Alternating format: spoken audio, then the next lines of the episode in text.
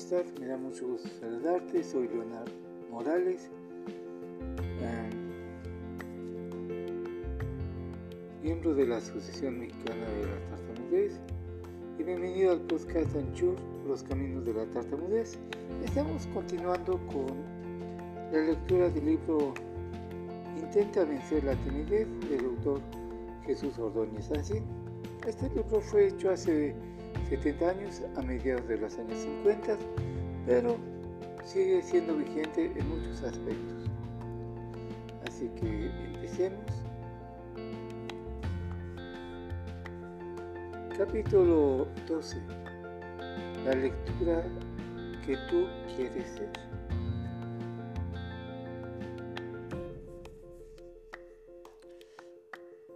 Pasamos a explicar el principio de la influencia de las ideas sobre los actos, comenzando con las lecturas.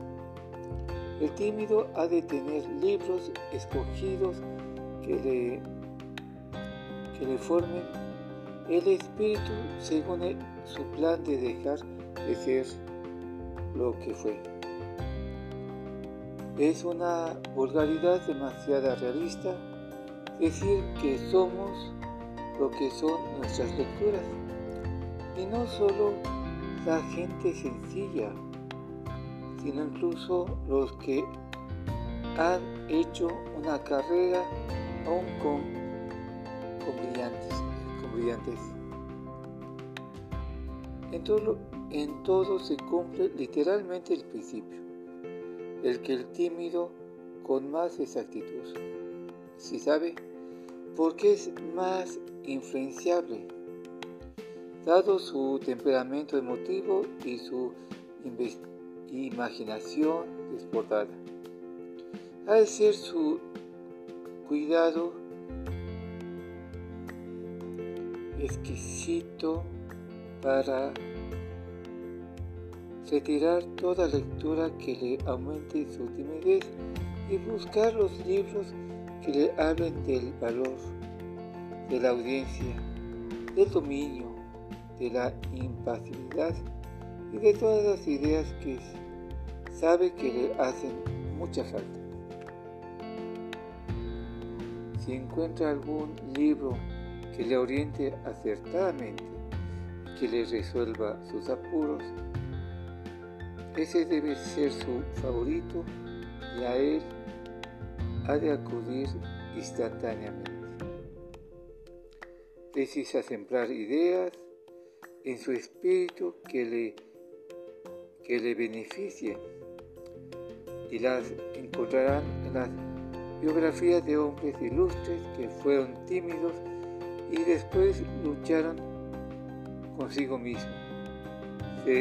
Se desembarazaron totalmente de esas ataduras y los hallarás numerosamente.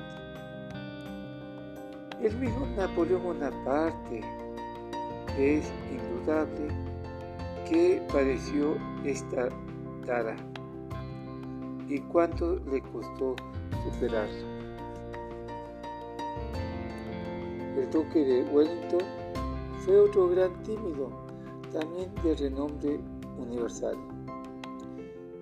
Ejemplo, así le marcarán la ruta de su vida, orientando acertadamente.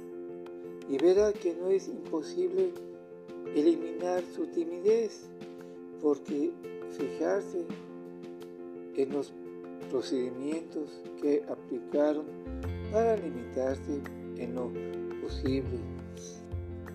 No ha de contentarse con leerlos una vez y abandonarlos definitivamente.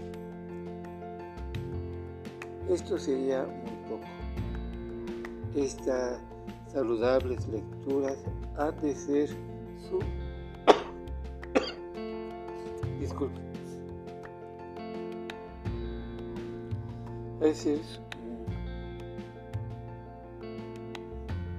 Perdón, es que perdí aquí la línea. Bueno, estas saludables lecturas han de ser su alimento cotidiano hasta que las ideas Ellas sostenidas se hallan sangre y vida suya, quedando repletos de las mismas. Pero convendría que fuese variadas. Un solo libro tiene ventajas si es excelente, también inconvenientes. Te recomiendo que sean muy escogidas, pero varios los libros que han de usar frecuentemente para alimentos de su espíritu.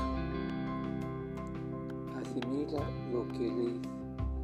Estas lecturas darán su fruto pronto.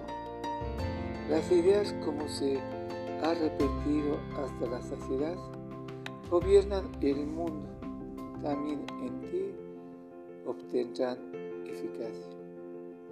Una lectura de Vita Christi y de Flor Santoro enalteció el rumbo de la vida de San Ignacio, transformándole en soldado desgarrado y vano en soldado de Cristo. Los libros, con mitad verdad y mitad de error, son los que más desconcertantes. J. J. Rousseau, A. Comte, Carlos Marx han influido tanto en el mundo como lo reconoce la experiencia, aunque tristemente para desorientación y detrimento de las almas. Y aún suele aumentar la eficacia si las doctrinas se exponen en forma de novela. El novelista presenta sus pensamientos revistiéndolos de imágenes que entran en los sentidos y penetran más profundamente en el alma. Si existiéndose una novela que recogiese la idea que necesita y te las presentase con el colorido que saben hacerlo los grandes maestros, sería para ti una lectura ideal. No soy novelista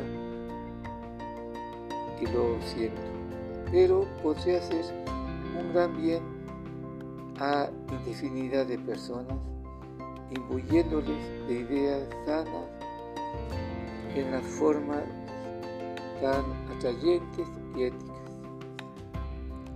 La novela suele ser la lectura que más seduce. La doctrina penetra en la conciencia juntamente con los mismos hechos imaginarios que van exponiéndose y se aceptan sin penas ser discutidas, incluso advertidas bajo los colores de la fantasía. Cuánto bien haría un novelista genial con mensajes que tuviese la idea de enseñar a vencer la timidez en esa forma tan sugestiva. Tremenda responsabilidad la del que pervierte la juventud con esas armas tan poderosas como es la novela. Si no disponemos de esa literatura, ¿qué tanto nos convendría? Busquemos ideas en la historia que con interés y amenicidad nos suministra preciosos ejemplos. Recio perdiste en la memoria el recuerdo de la cruzada anticomunista espada de 1936, a millares que dieron los cauces de heroísmos escalofriantes, un revivir de la lectura de tantas escenas de valor que tanta verdadera conciencia nunca dejará olvidar. Confortará nuestro ánimo hacia un tiempo se hacen los héroes del Alcázar de Toledo, los que la Santa María de la Cabeza, los de Oviedo y Teruel, los vanguardistas de las brigadas navarras y tantos más, deben ser de nosotros un estímulo a estas otras luchas varonil contra nuestra propia timidez. La historia de España, por estar lo más cercano a nosotros, está llena de hazañas casi sobrenaturales que rebuscarán nuestro afán personal. Igualmente, la de esos otros pueblos hermanos, tan y tan valerosos, ejemplares que tanto parecen al nuestro. Ahí está el gran García Moreno, presidente de Ecuador, tan tímido de niño que temblaba por la menor cosa. Tuvo la fortuna de contar con un padre que le educó como el niño necesitaba, y de aquel niño tan escogido hizo un joven audaz que había de ser modelo de hombre intrépido y audaz. Dispuso a superar todos los riesgos.